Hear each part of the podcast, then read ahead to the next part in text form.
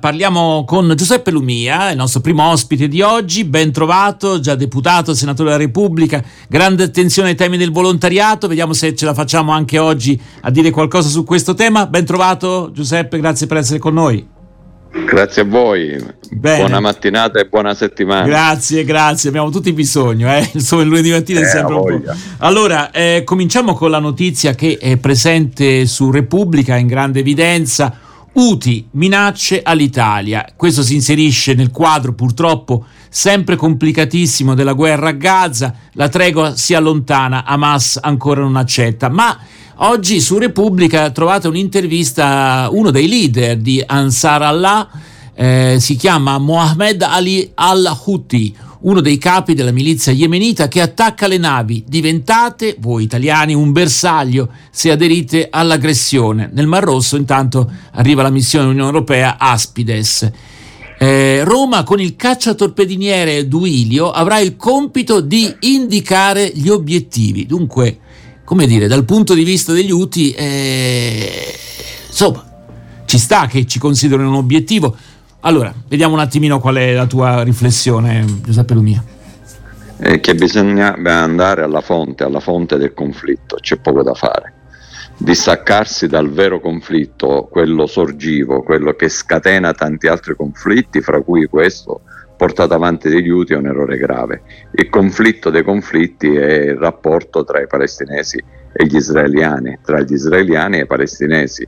È un conflitto che dura da troppi anni ormai strumentalizzato un po' da tutti, dalle grandi potenze, dalle piccole potenze, dai paesi che eh, stanno intorno a quell'area, compreso adesso anche gli Hutu e compreso quelli che si oppongono a loro. Ed è un conflitto addirittura che viene strumentalizzato da Hamas dentro i palestinesi e da Netanyahu dentro lo Stato israeliano.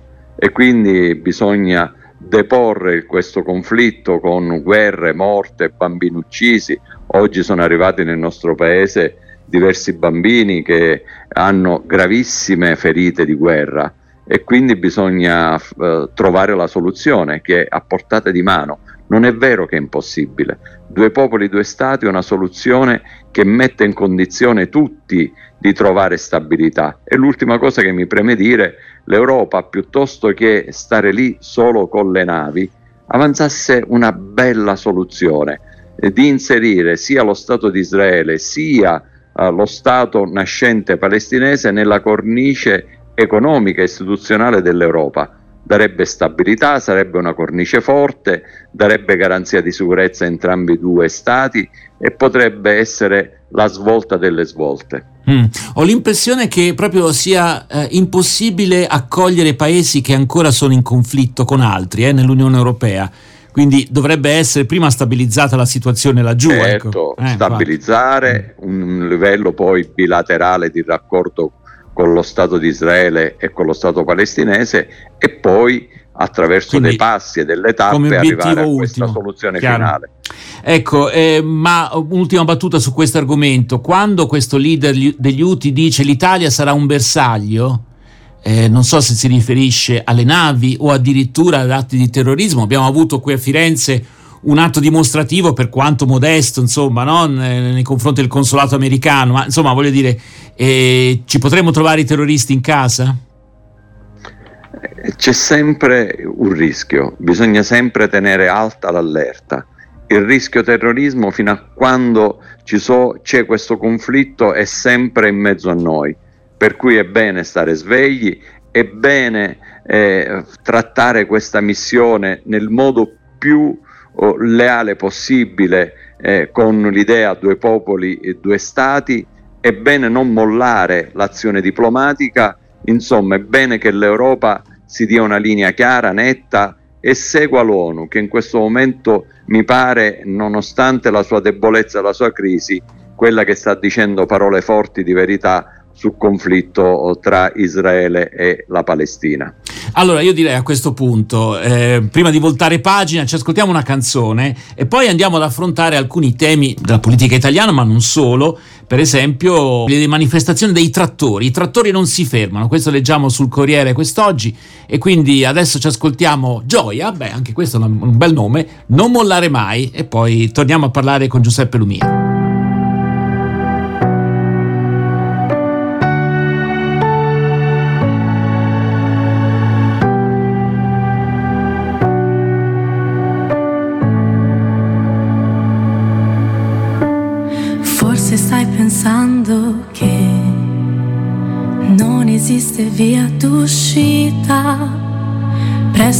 Capirai, non mollare, non mollare mai. Non comprendi il perché di quella porta chiusa. Tempo giunto ormai, non mollare, non mollare mai. Il no di Dio non è una sconfitta, ma l'inizio di una grande vittoria. Mentre tu stai piangendo, lui sta operando. Continua a lottare, non mollare mai. Dio conosce i tuoi sogni ed agisce al momento opportuno tu resisti all'intemperie, resta fermo nella fede, non mollare mai,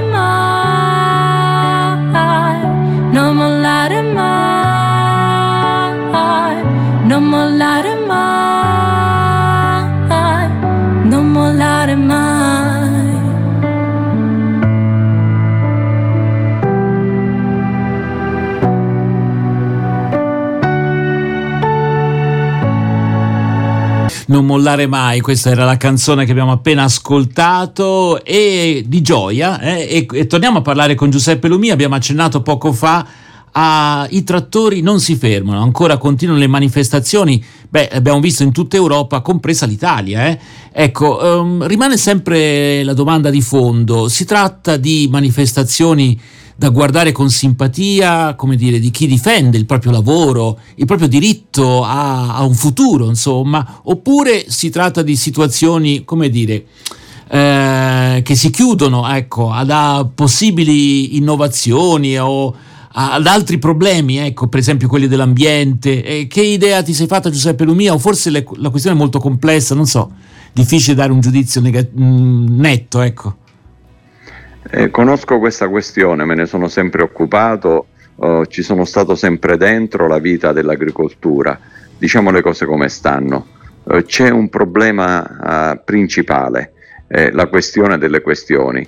il prezzo riconosciuto agli agricoltori dei loro prodotti è sempre bassissimo, sia che, che parliamo di arance, parliamo di grano, parliamo di latte, parliamo di qualunque prodotto della terra, dell'agricoltura, è, è, è svilito, oh, pochi centesimi, per cui gli agricoltori hanno ragione da vendere quando sottolineano questa loro difficoltà ad avere riconosciuto dal mercato, da quel disgraziato mercato libero che tutti ormai adoriamo come se fosse una divinità assoluta, nello stesso tempo abbiamo un prezzo alto per i consumatori, quindi quell'arancia non costa niente all'agricoltore, eh, nel senso che non gli viene riconosciuto il giusto reddito, poi arriva ecco, nei mercati e il consumatore è costretto a pagarlo oh, tantissimo. C'è una discrasia, in quel mezzo ci sono tanti passaggi, tante sbagliate intermediazioni, tanti speculatori,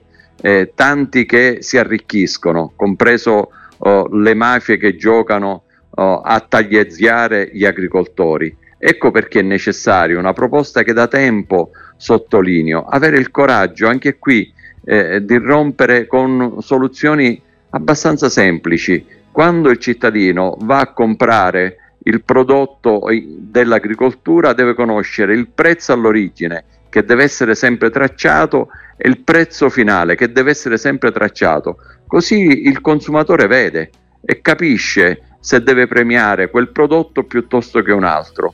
Uh, questa sarebbe già una prima piccola ma importante soluzione eh, che dà trasparenza alla formazione del prezzo.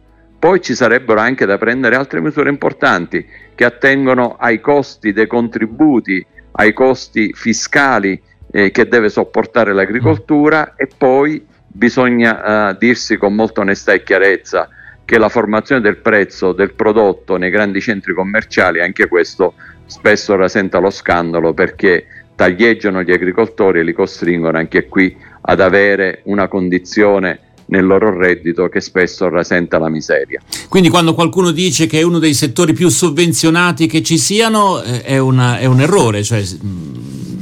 È una sovvenzione che mm. non risolve problemi, c'è, è dispendiosa, è carica di spesa pubblica, ma non affronta il tema dei temi, come regolare il mercato. Il mercato non è una divinità, naturalmente non va spazzato via, ma va regolato. Chiaro. Claudio... La politica deve avere il coraggio di regolare il mercato agricolo. Poi c'è un problema grosso che è il caro carburante. Ora rischiano mm. appunto di, di perdere anche delle agevolazioni. Comunque è chiaro che quando si muovono tanti centinaia di migliaia di trattori e fanno anche effetto, il ministro Raffaele Fitto passano da 5 a 8 miliardi i fondi del PNR per il comparto agricolo.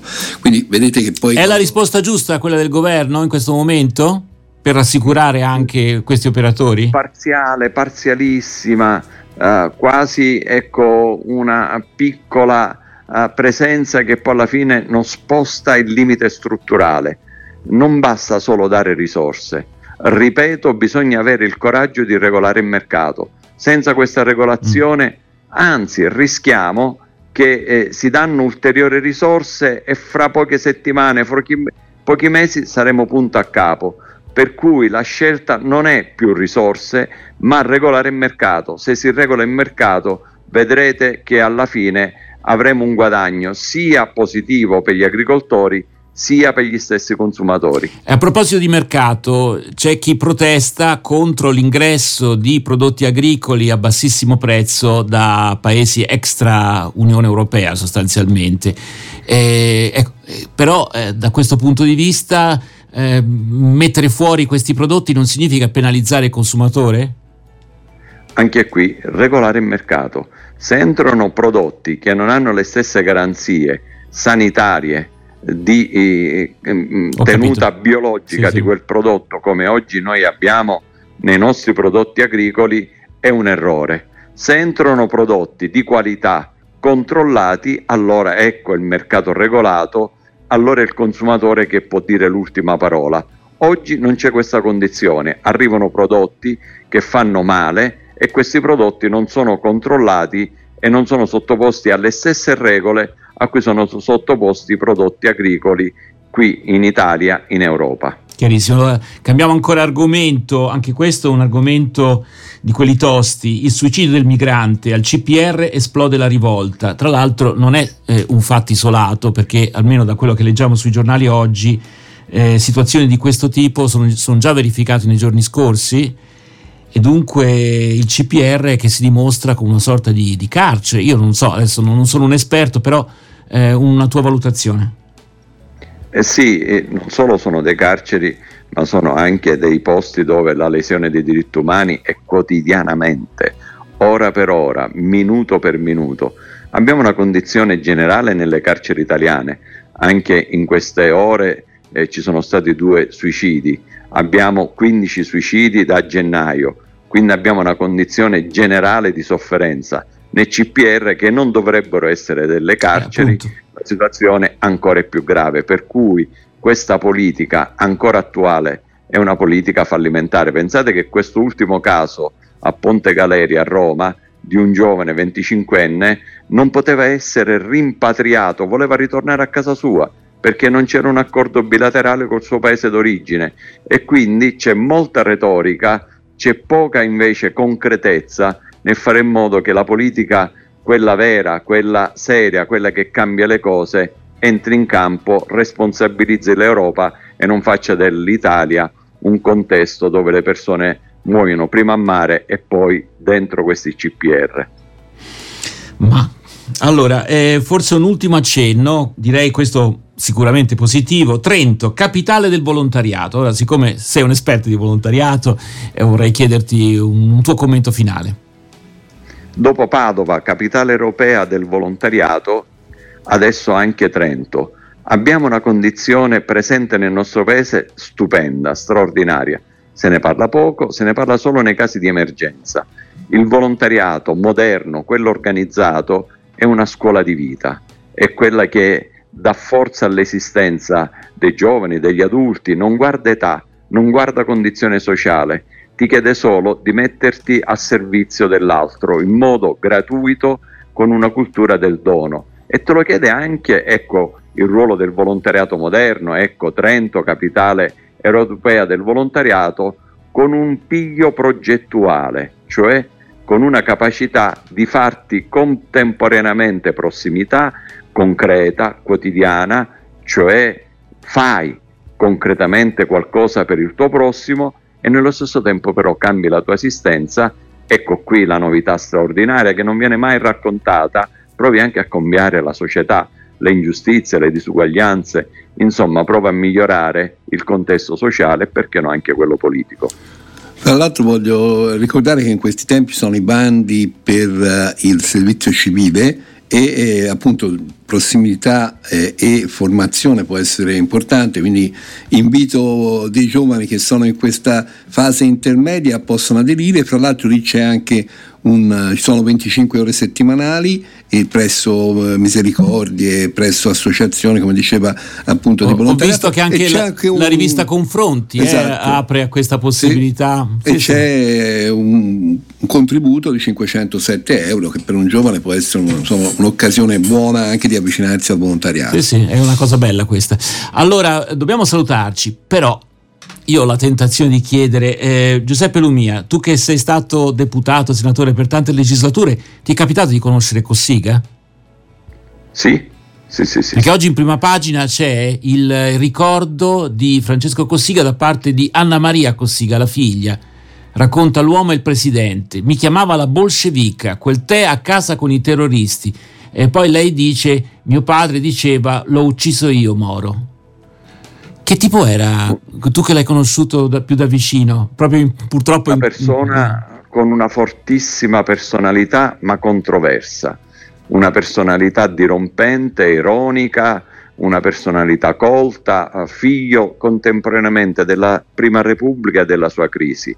E la crisi della Prima Repubblica, crisi reversibile, è diventata la fine eh, in quel modo eh, di Aldo Moro. E quindi dentro di lui convivevano i fondamentali della Prima Repubblica e quella disastrosa gestione e crisi eh, della fine di Aldo Moro, quindi una personalità che rasentava la schizofrenia, ma interessante, eh, con cui confrontarsi, avevamo un rapporto anche molto schietto, da un ecco. lato una, una ah. comune condivisione eh, nella Fuci, lui naturalmente nella sua epoca storica, io in quella più recente, ma avevamo anche delle fortissime divergenze Ecco come con la figlia discuteva schiettamente e direttamente, così avveniva anche con me e con tanti altri con cui aveva un rapporto di comune militanza e di divergenza. Ecco, la, la, figlia la chiamava la bolscevica perché votava PC, eh?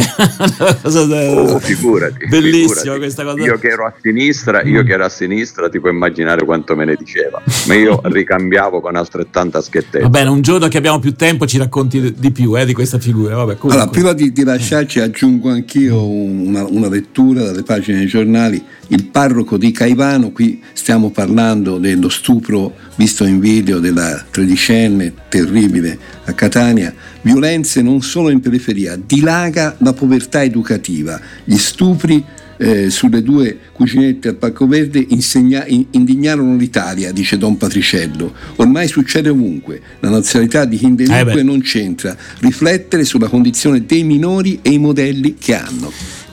Sarebbe molto da dire su queste cose, purtroppo non possiamo farlo, però insomma ce lo teniamo anche per un altro ospite. Sì, Grazie sì, davvero sì, Giuseppe Lumia. Ci mm. ritorneremo perché questa situazione, compreso l'ultima di Catania, merita veramente che ci guardiamo dentro e cambiamo sul serio, ma sul serio passo.